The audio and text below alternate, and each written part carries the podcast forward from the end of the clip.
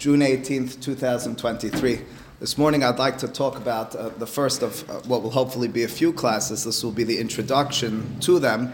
I entitled it Agada and Halacha, Life and Law. And uh, in a few moments we'll try to develop exactly why it's entitled that and how, in my mind, this concept, this thought, uh, lays the groundwork for a richer and fuller conversation about halacha as it has been, as it should been, as it should have been, as it will be.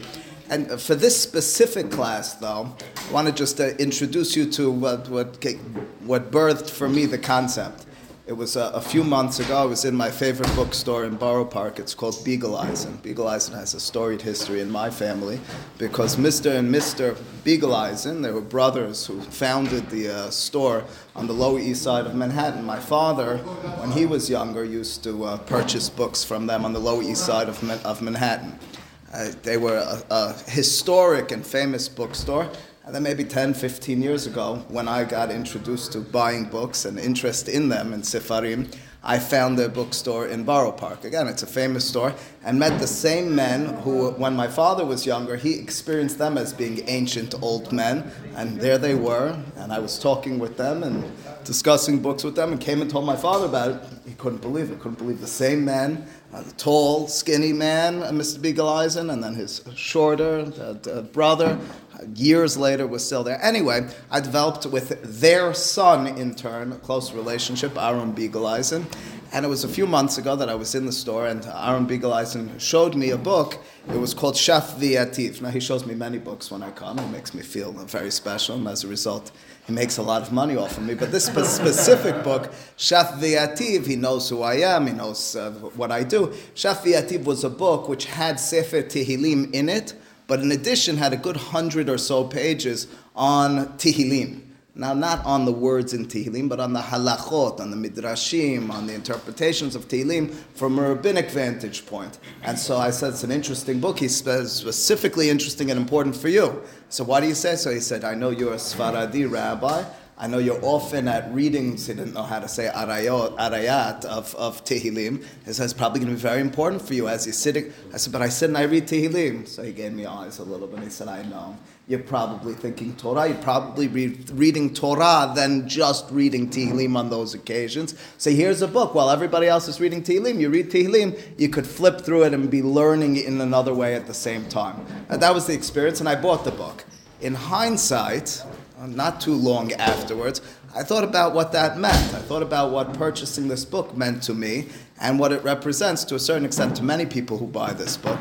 It's effectively saying that when we read Tehillim, that when we experience the reading of Tehillim, we experience it in ways different than the way we study Talmud. And the reading of Tehillim, which of course is Shirot v'Tishbachot of David HaMelech and others to Akadosh Baruch Hu, it has been, over the course of much time, experienced by us not as what we would call Talmud Torah, but specifically and only as tefillah, as praise.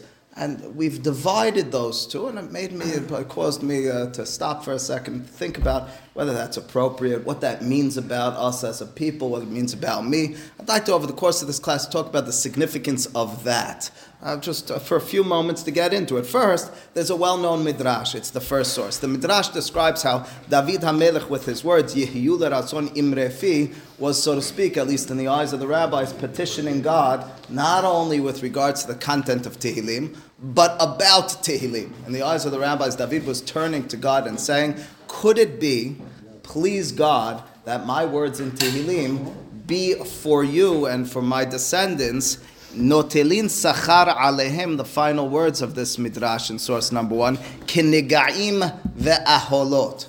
I would like it, it would be my wish, my hope, that when my descendants read Tehillim, they not only achieve and receive reward for them as praying to you, they don't only connect themselves to you in that fashion, it should also be kinigaim ve'aholot. What are the words nigaim and aholot refer to? Those are masechtot, masechet nigaim, masechet aholot. They're very, in our day and age, dry masechtot. The masechtot that deal with the halachot of tumah and tahara, ritual purity and impurity. Uh, not all that relevant to you and I today. Very much in depth with regards to the intricacies of laws of halacha, of tahara, and tum'ah. And the statement in turn, the midrash, ironically, is David turning and saying, "Listen, I composed these mizmorim. Please God, let them be not only mizmorim, let them be, so to speak, what they study in the yeshivot. Let them be, so to speak, uh, when people read them, let them experience them as, and here's the word, as halacha." In other words, what this midrash is already portraying to us is very much my experience in that store at that time. Right? My experience in that store as I bought that book was one in which, well, Tehillim was one thing, it's the way I pray, and all the other books in the store are something else, it's the way I learn. Now, this midrash is, uh, to a certain extent, looking to blur those lines. It's looking to say that David uh, turned to God and said, let Tehillim be Talmud Torah. I might say it's a minor issue. Uh, first and foremost, I'll tell you with regards to these classes, it's far from minor. Secondly, historically, this midrash played a pretty critical role. I'll go back about 150, 180 years, and you're in Eastern Europe, and it's the rise of Hasidut, the uh, individuals and, and communities who are negating the traditional way of life and uh, they were stressing, led initially by Baal Shem Tov, Rabbi Israel Shem Tov, and his descendants. In today's day and age, we're familiar with many Hasidim. Many people know, business people in our community know Chabad Hasidut, others know Satmar, and so many other sects and groups of Hasidim. Um, Nefesh HaHayim, which was written by Rabbi Hayim of Volozhin, he was a student of Gaon Mivilna, effectively was looking with this book and his way of life to fight off, uh, to fight against Hasidim. He saw it as an unconventional, not traditional way of life in Judaism, and in turn, he wrote a book, segments of which were looking to tweak and to make people understand this way of life which is being fed to you might be wrong. One of the trenchant features of Hasidut was the focus on prayer, on song, on happiness, on connectedness to God, to the exclusion or without focusing as much on Talmud Torah in its traditional, in-depth fashion. So here in Nefesh HaHayim, he addresses this midrash, and he makes the following point. He writes in Sha'ar Dalid in Perik Bet. He says, "Inyan Esek Lishma." This is what we're searching for. What we're seeking is to study Torah Lishma that's a statement of the rabbis in Masech Berachot and Daf Yod Zayin. Same in the rabbis in Masech Pesachim and Daf Nun and elsewhere. We're seeking Torah lishma. What is lishma? Ki lishma what does it mean to, to be studying Torah for the purpose of its name? And perusho devekut, it doesn't mean to cleave to God with the purpose of attaching yourself to Him. Sovrim ata rov ha'olam, he says the majority of the world now believes so. Share amru rabotenu zal bamidrash שביקש דוד המלך עליו השלום מלפניו יתברך. שהעוסק בתהילים יחשב אצלו יתברך כאילו היה עוסק בנגעים וההולות. הרי שהעסק בהלכות הש"ס, בעיון ויגיעה, הוא עניין יותר נעלה ואהוב לפניו יתברך מאמירת תהילים. says Nefesh HaChaim, says, you see the Midrash disassociates. On the one hand, says there's reading Tehillim. On the other hand, it says there's studying Negaim and Aholot. He says, well, pay attention to that Midrash. It's telling you that with the connection to God to be derived from Tehillim, it's not the same thing as the connection to God to be derived through study of the Torah. Right, but what was the answer in that midrash? It was David's request, says Nefesh HaChaim, and you know, the midrash never records an answer of God to David. It appears as if, suggests Rabbi Hayim of Volozhin, it appears as if God never positively answered David. And as a result, we disassociate, we distinguish between Torah lishma, you're studying Torah, you're practicing halacha, and you're looking for a connection to God through Tehillim. I, I want to take a step back and just appreciate that for a moment or two more. I want to understand what it means to be an Oved Hashem. I want to think about our own lives. I want to think about different personalities that you and I are familiar with or might be on our own. They're the individuals who are searching for and seeking the inspiring speech, the class which is going to walk, they'll walk away from inspired to change their life because they heard words of Musar, because they heard words of what we'll call Agada, because they had a prayer, a tefillah, which was inspiring. And then there are altogether different types of people. And generally speaking, these are severed. You don't find people who oftentimes are able to merge the two. There are people who halacha is their driving force and connection to God. There are people who need a class which is going to play with their mind, not with their heart. There are people who want to know and instruct, be instructed on how to act. And that's what they're searching for. That's their way to life. That's what we're developing over here. There's a distinction there's a difference between these two. The Midrash, which has David requesting that Tehillim be combined, let the Nigaim ve'aholot, the halacha section of Torah, be derived through the reading of Tehillim. No answer in the Midrash. Says Nefesh HaHayim, there's a perversion of it in our day. Says Nefesh HaHayim, you should know the fact that the Midrash doesn't record an answer, that's instructive. That's telling you, study halacha. Spend less time on the reading and recitation of Tehillim. Now, this reading of the Midrash and this conversation, in my mind, is fortified by a Gemara in Masechet Sanhedrin in source number 12 for a moment. The Gemara Masechet Sanhedrin on Daf Samech Zayin has dirashot with regards to the pasuk that describes the Sephardea, the second of the Makot in Egypt. You see, the pasuk describes on the one hand how there were many Sephardeim. There were many, I don't know how we translate, frogs throughout Egypt. On the other hand, Pasuk says, Vata'al hasefardea in the singular. Uh, how do you explain the contradiction between was it one or was it many? So there's several interpretations. One of the interpretations of the Gemara Rabbi Akiva Omer, Sevardea hatayeta, umalea kol eretz Misraim. Says Rabbi Akiva, you should know there was one and it filled all of Egypt and it in turn was able to have come out of it a different svara. So it started as one, and somehow they spread from it. It spawned, as the kids would say today. The response of Bil Azab ben Azariah says to him in a strange statement, Eddie, remember this one? Malecha etzel Haggadah. He turns to him and says, Akiva, why are you involving yourself in Agadah? Kalem midberotecha. Stop with your words in this context. Velech ve'aholot. Go study the halacha aspects of Torah.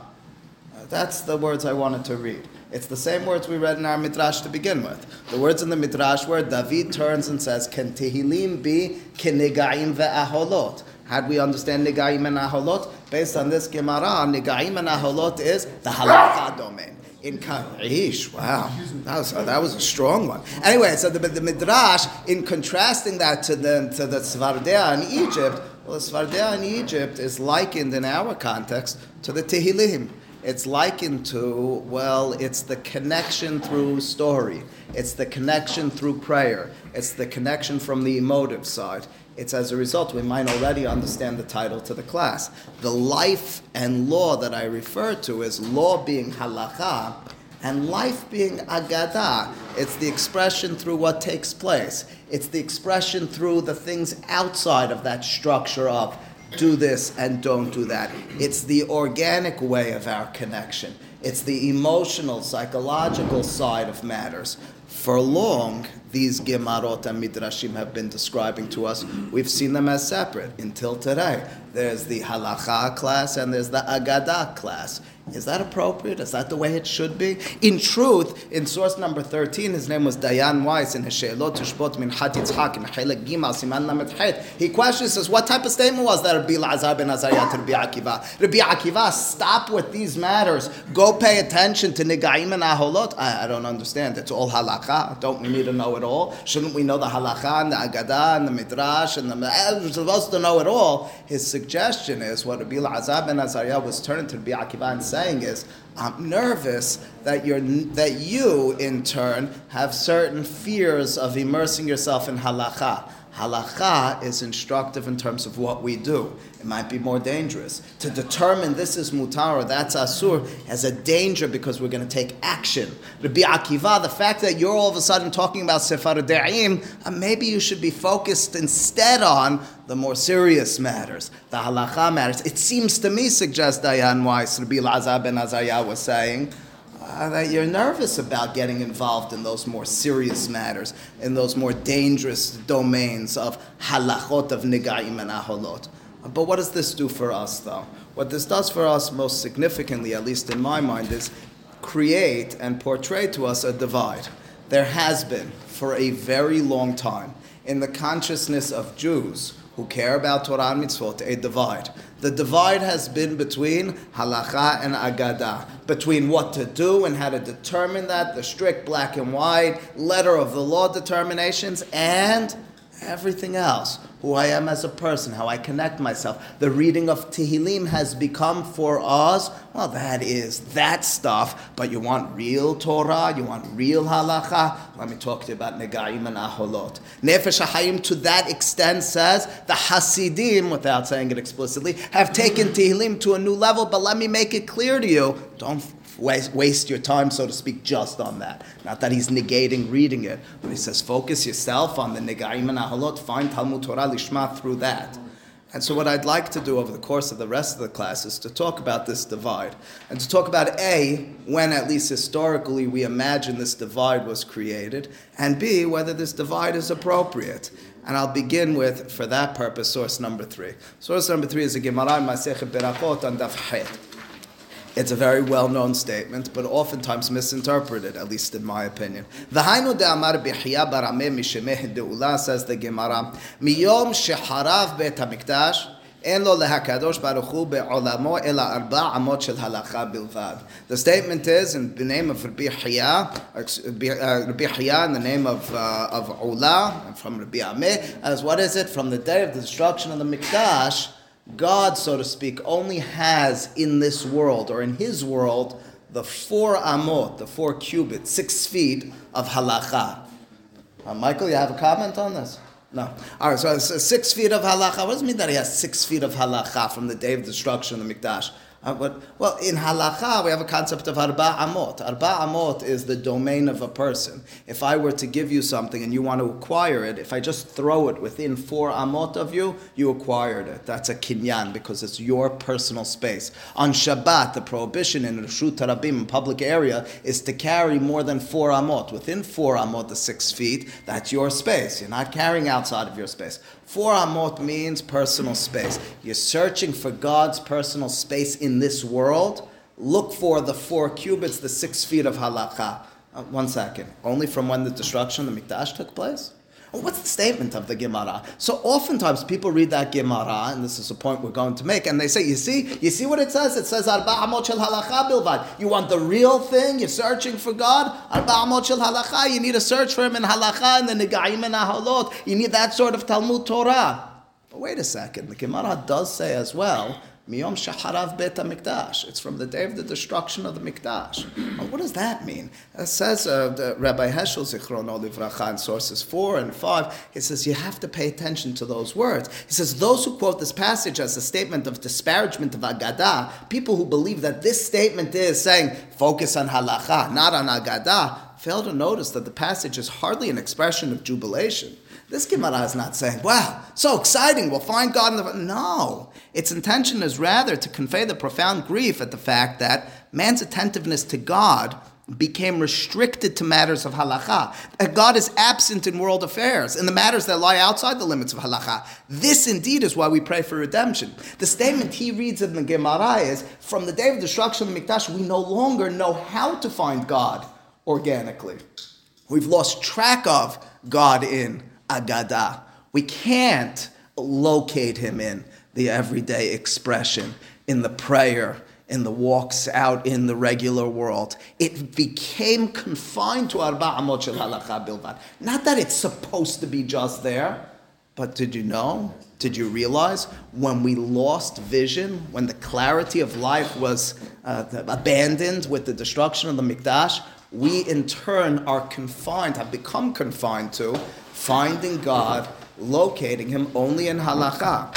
It's along those lines Heschel writes in source 5 as well. To maintain, this is a full essay on Agadan Halacha in source 5 and between God and man, to maintain that the essence of Judaism consists exclusively of halacha is as erroneous as to maintain that the essence of Judaism consists exclusively of Agadah. It says if you believe it's just halacha or just Agadah, you want the real God, the real relationship, it's one or the other, it's a mistake. The interrelationship of halacha and Agadah is the very heart of Judaism. Halacha without Agadah is dead.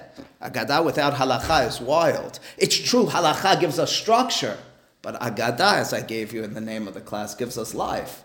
It gives us our personality. It gives us a relationship. It gives us the inspiration. It gives us the ability to speak to Him in this world, to find Him in this world. It means then that source number three, the day of the destruction of the Mikdash, is the tragedy with which we began the class in our conversation about Tehillim being not halacha, or the hope that it'll become halacha. Tehillim, which is by definition the personal expression of each person and David HaMelech of, uh, to God, well, if that became just and a personal expression, but didn't become and isn't existent as something that rises to halacha as well, if we can and will distinguish, we're living an exiled life. The truth is, Rav Kook makes a major point of this in several places, most notably here in source number six in his Orot HaKodesh. Rav Kook, if you take a look on page two in the second paragraph, we'll just read the bolded words for a moment or two. He says, "V'haTorah v'hayirah muchrachot hen tamid lihitmazeg." He says Torah, that's a reference to halacha, you'll read in a moment, and yirah, that's agada, that's the awe of God, that's the emotive side. Torah, the cognitive side, the understanding side, he says they have to be mitmazig. They need to be um, merged and enmeshed one with the other. If you look at the next paragraph, the first line is the key line, be'emet. Yesh betoch ha'agada tamid tamsit hilchatit. Ukmochen bahalacha Tochen agadi pinimi. He says you'll always find, you have to look, search carefully, but you'll always find within agada, within, well, we have to define that word very broadly, and we will in a moment. Agada, dimensions of halacha. And you'll furthermore find within halacha, agada as well. Uh, let's work backward. Let's understand where in halacha we find the expression of philosophy how we find in halakha inspiration. How we find in that, generally speaking, a lawyer is not a preacher. A lawyer is a person who determines what to do. He doesn't tell you what to feel or how to understand it. Uh, that's, that's one dimension that's lost upon us. You go to halakha class, you study halakha, generally speaking, you walk out thinking and realizing what you need to do, not who you are and who you should become. You go to a class alternatively in Agada and inspiration. You walk out realizing and feeling the person you want to be, but not knowing per se what to do.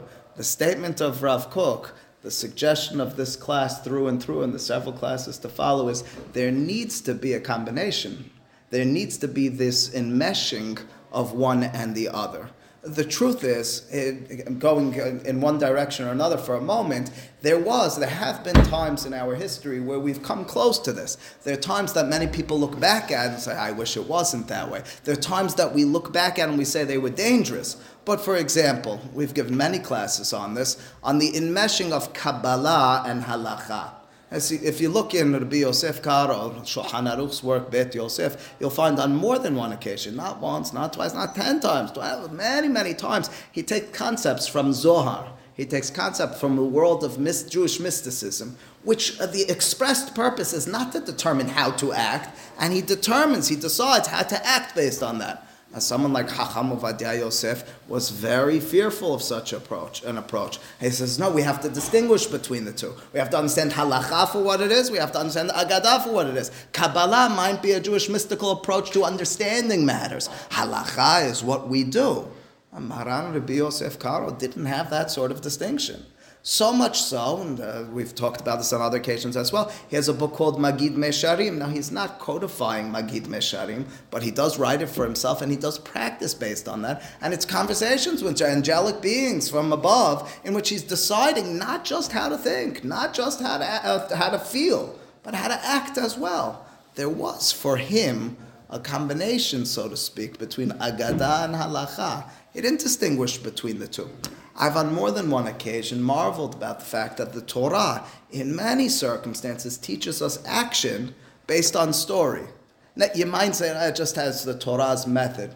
I would argue not so. Uh, for example, now this is not a, according to Harambam, Perush Mishnayot, this is not an enduring reason for it, but the Torah does say it as if it is. Uh, we have a fight of Yaakov with an individual. He walks away limping in some way or fashion, and Torah says, Alkin, therefore, lo yochilu, we won't eat from Gid Hanasheh, from that sciatic nerve. It's describing an, uh, an experience in life it's describing what took place, an Agadah experience, a life uh, involvement, and then quickly latching it into well, halacha as well. And the truth is, we build halachot in that respect on more in more than a one uh, situation and place. And you have it in the Torah, the Torah where, where the Gemara derives in Masechet Ketubot as a source for kisui harosh for women covering their hair. Uh, from where? Where do the Hachamim derive that from? From a pasuk in Parashat Naso. Parashat Naso isn't a halacha parasha. Parashat Naso we read two, three, week, three weeks ago. What's Parashat, Parashat Naso about? About the Nisiim, about the Nazir. Oh, there's a little halacha there about the Sotah. Maybe some, it's from the Sotah episode. The Pasuk says that the Kohen will unbraid, will expose the woman's hair. So the Gemara, you see, that's the pro, proper approach for a woman to have her hair in some way uh, covered. Uh, one second. That has nothing to do with halacha. God didn't tell us that, so to speak, as halacha. Told us matter of factly. That's an agadah sort of expression in which the rabbis, without any fear, without any concept of it shouldn't be this way, oh, we'll derive halacha from this. Of course, we'll derive halacha from this. If the Torah is describing a way of life, if the Torah is describing how it is, that is halacha. If Tehillim is how I express myself to God, well, that in turn has to be defined as halacha as well. I can't see it any differently. There is a, the, the Mishnayot in many places, the Gemara Masechet Ketubot as well, Yevamot and elsewhere, has a concept of Safek Tumah. There's a difference between Safek Tumah Bereshut Yahid and Safek Tumah Bereshut Rabim. Uh, very briefly explaining it, if you're uncertain if something became contaminated or not, you have particular halachot depending on where the where that item was found. I'm uncertain about the status, depends where it's found. The, the of the rabbis is the sourcing for this is as well an Isha Sota. But Isha Sota is not Isha Sota, is about a circumstance, situation. Uh, we derive on more than one occasion laws in Torah from a description of how things were. We understand in turn and get a perspective on how to act many people would instinctively say you're, you're, you're, confusing things. I don't want my lawyer teaching me how to, how to feel, and I don't want my preacher teaching me how to act.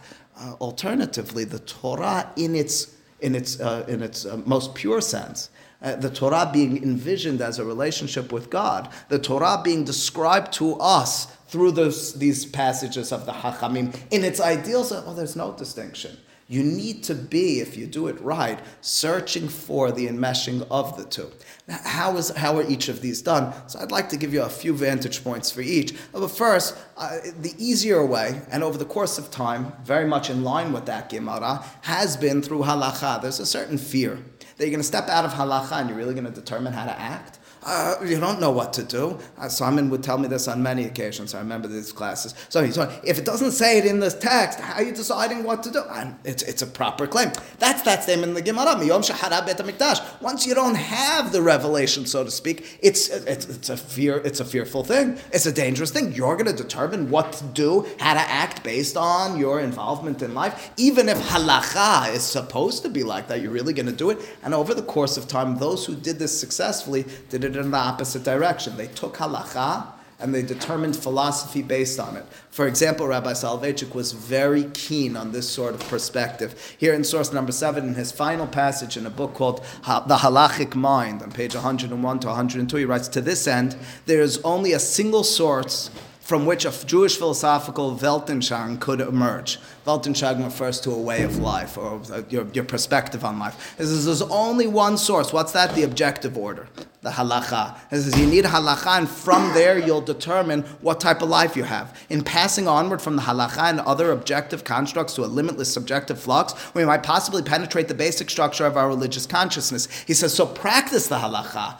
understand the halacha, look into the halachot and then understand who you are as a Jew. But you can't stop there. We might also evolve cognitive tendencies and aspects of our world interpretation and gradually grasp the mysteries of the religious halachic act, problems of freedom, causality, God man relationship, creation, nihil nihility, I don't know how to pronounce that word, would be illuminated by halachic principles. A new light could be shed on our apprehension of reality. What he's suggesting is something that we search for. Uh, it's when we stop and we say, So why am I doing this? What does this mean to me? How does this determine what it means to be a Jew? I know I'm doing this. Is this the appropriate thing to do? Is this the wrong thing?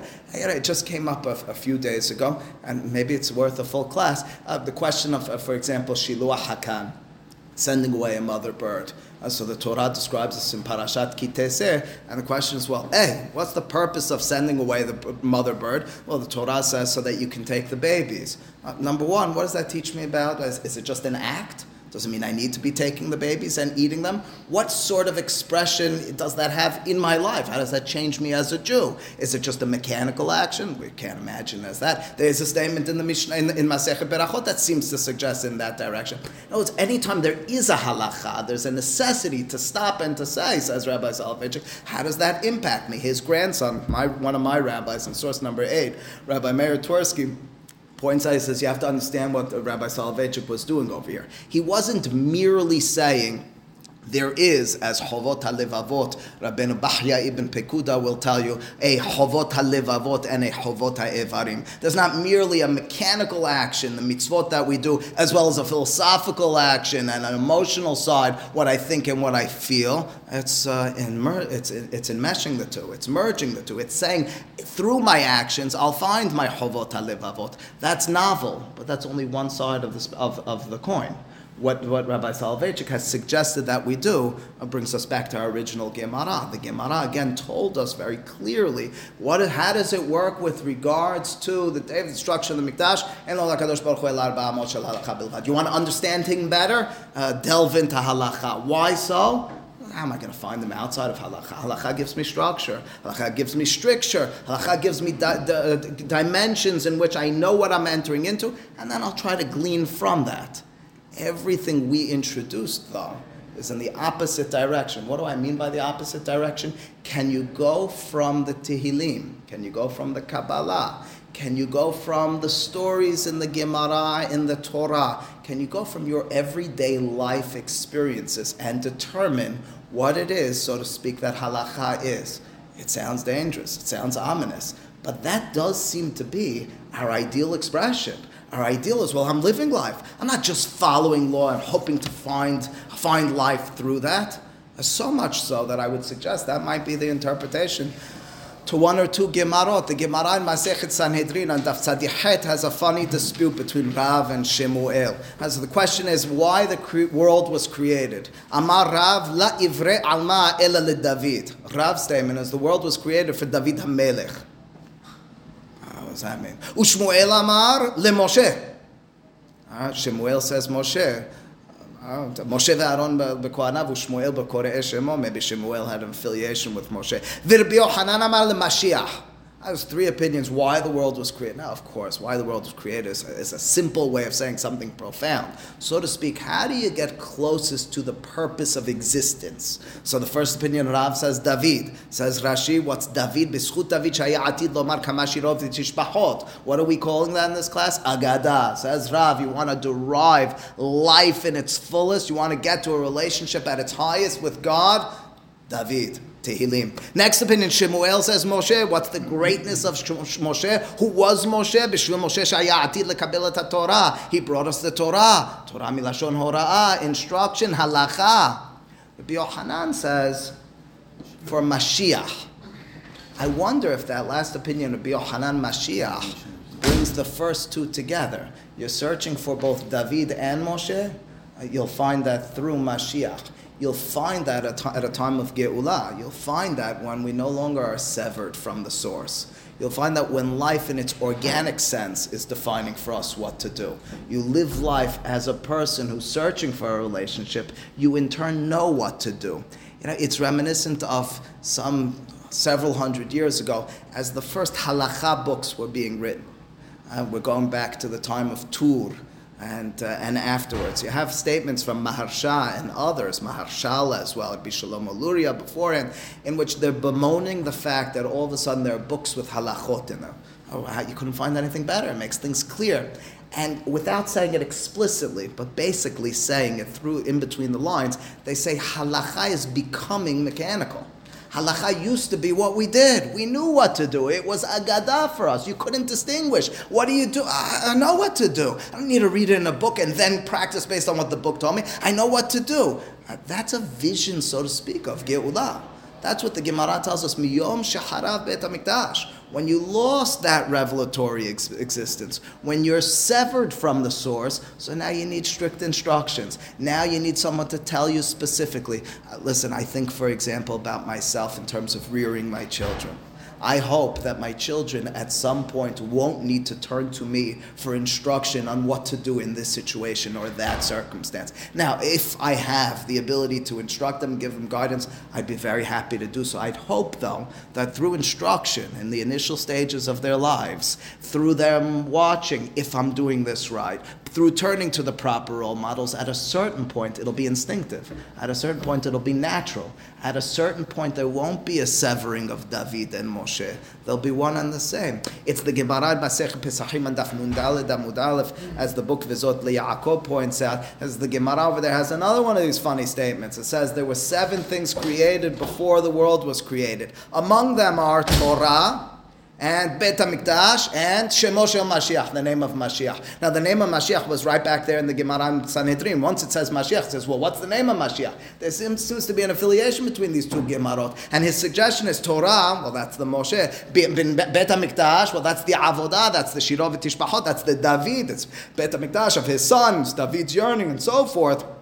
And Shemo Shel Mashiach, I'm suggesting, is the merging of the two the vision of the Hachamim, very clearly as I understand it, is one in which, yes, we won't deny it. We live in a world in which some people are driven one way and others in another. And we have difficulty, especially the lawyers in the audience, understanding you're really going to tell me that good feel, that nice, inspiring way of life is going to determine for me law? Law is clear cut.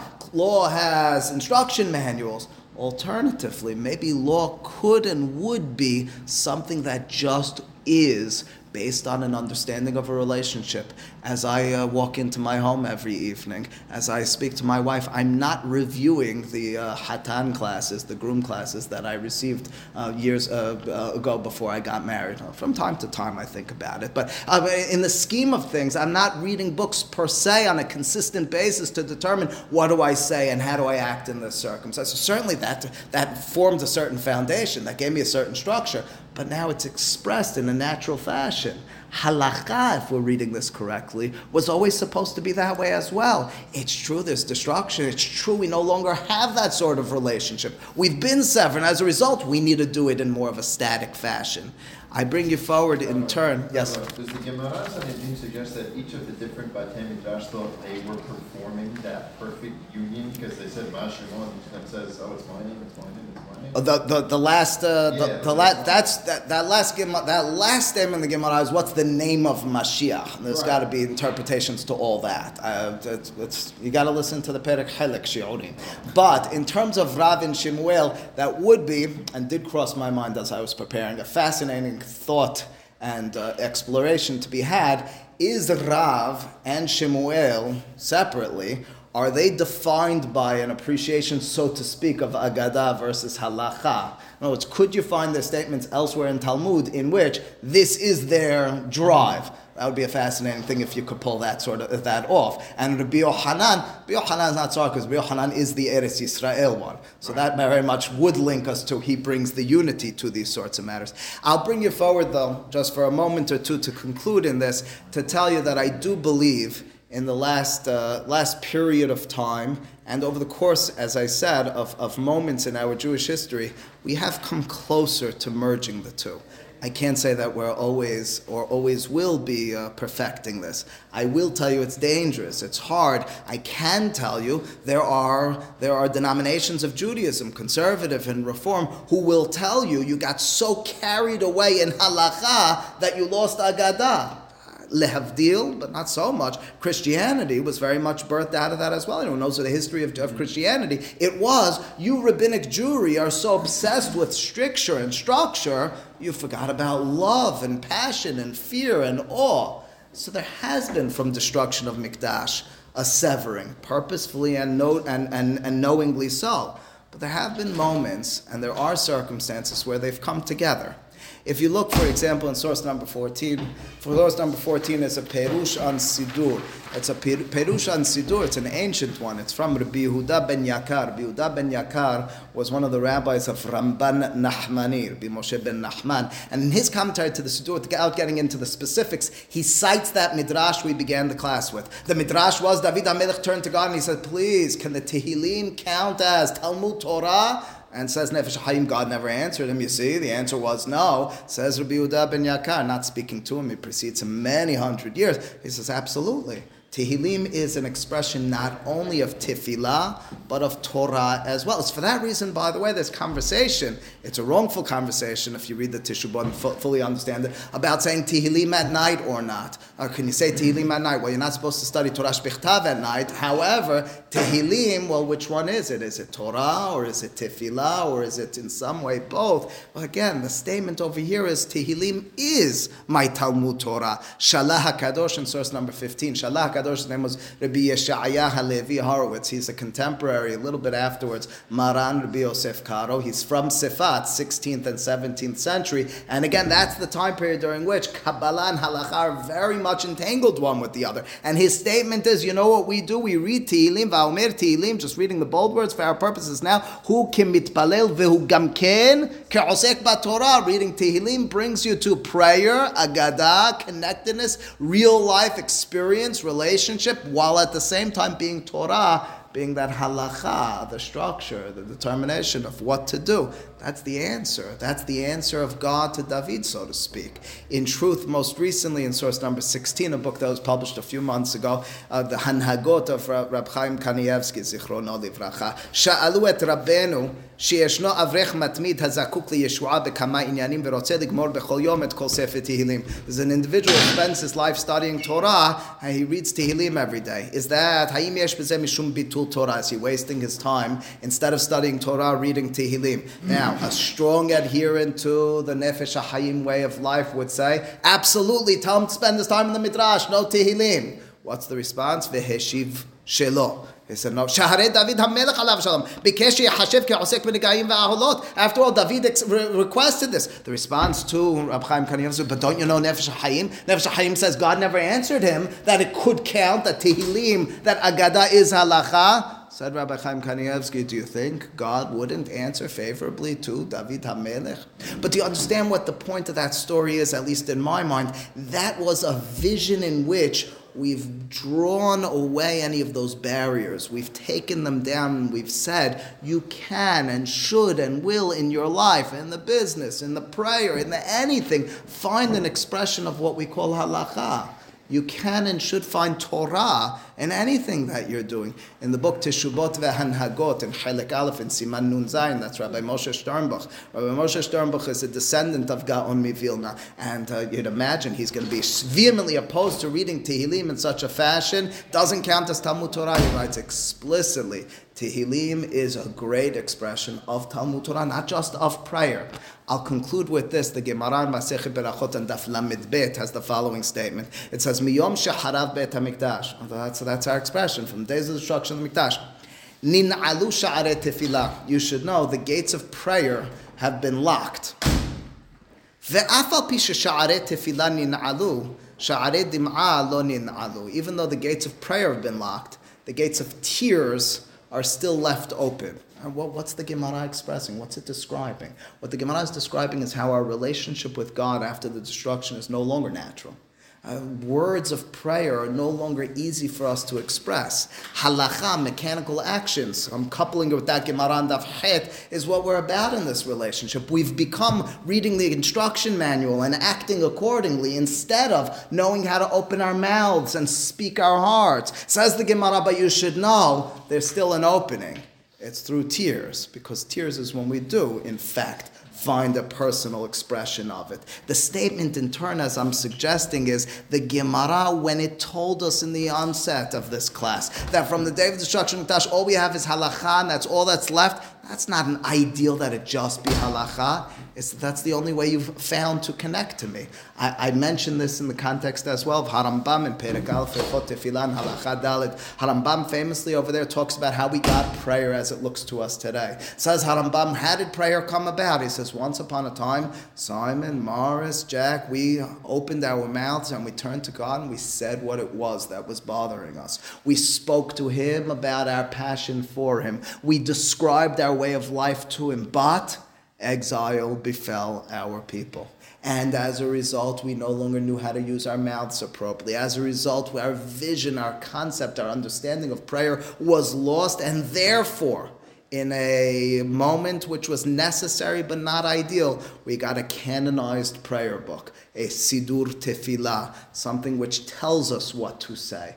Bisman Kayam, in an ideal world, in a world when, in which the barriers between Agada, the way of life, the organic, natural, healthy expression of ourselves to God, and Halacha, what we do, are not separated, but rather torn down.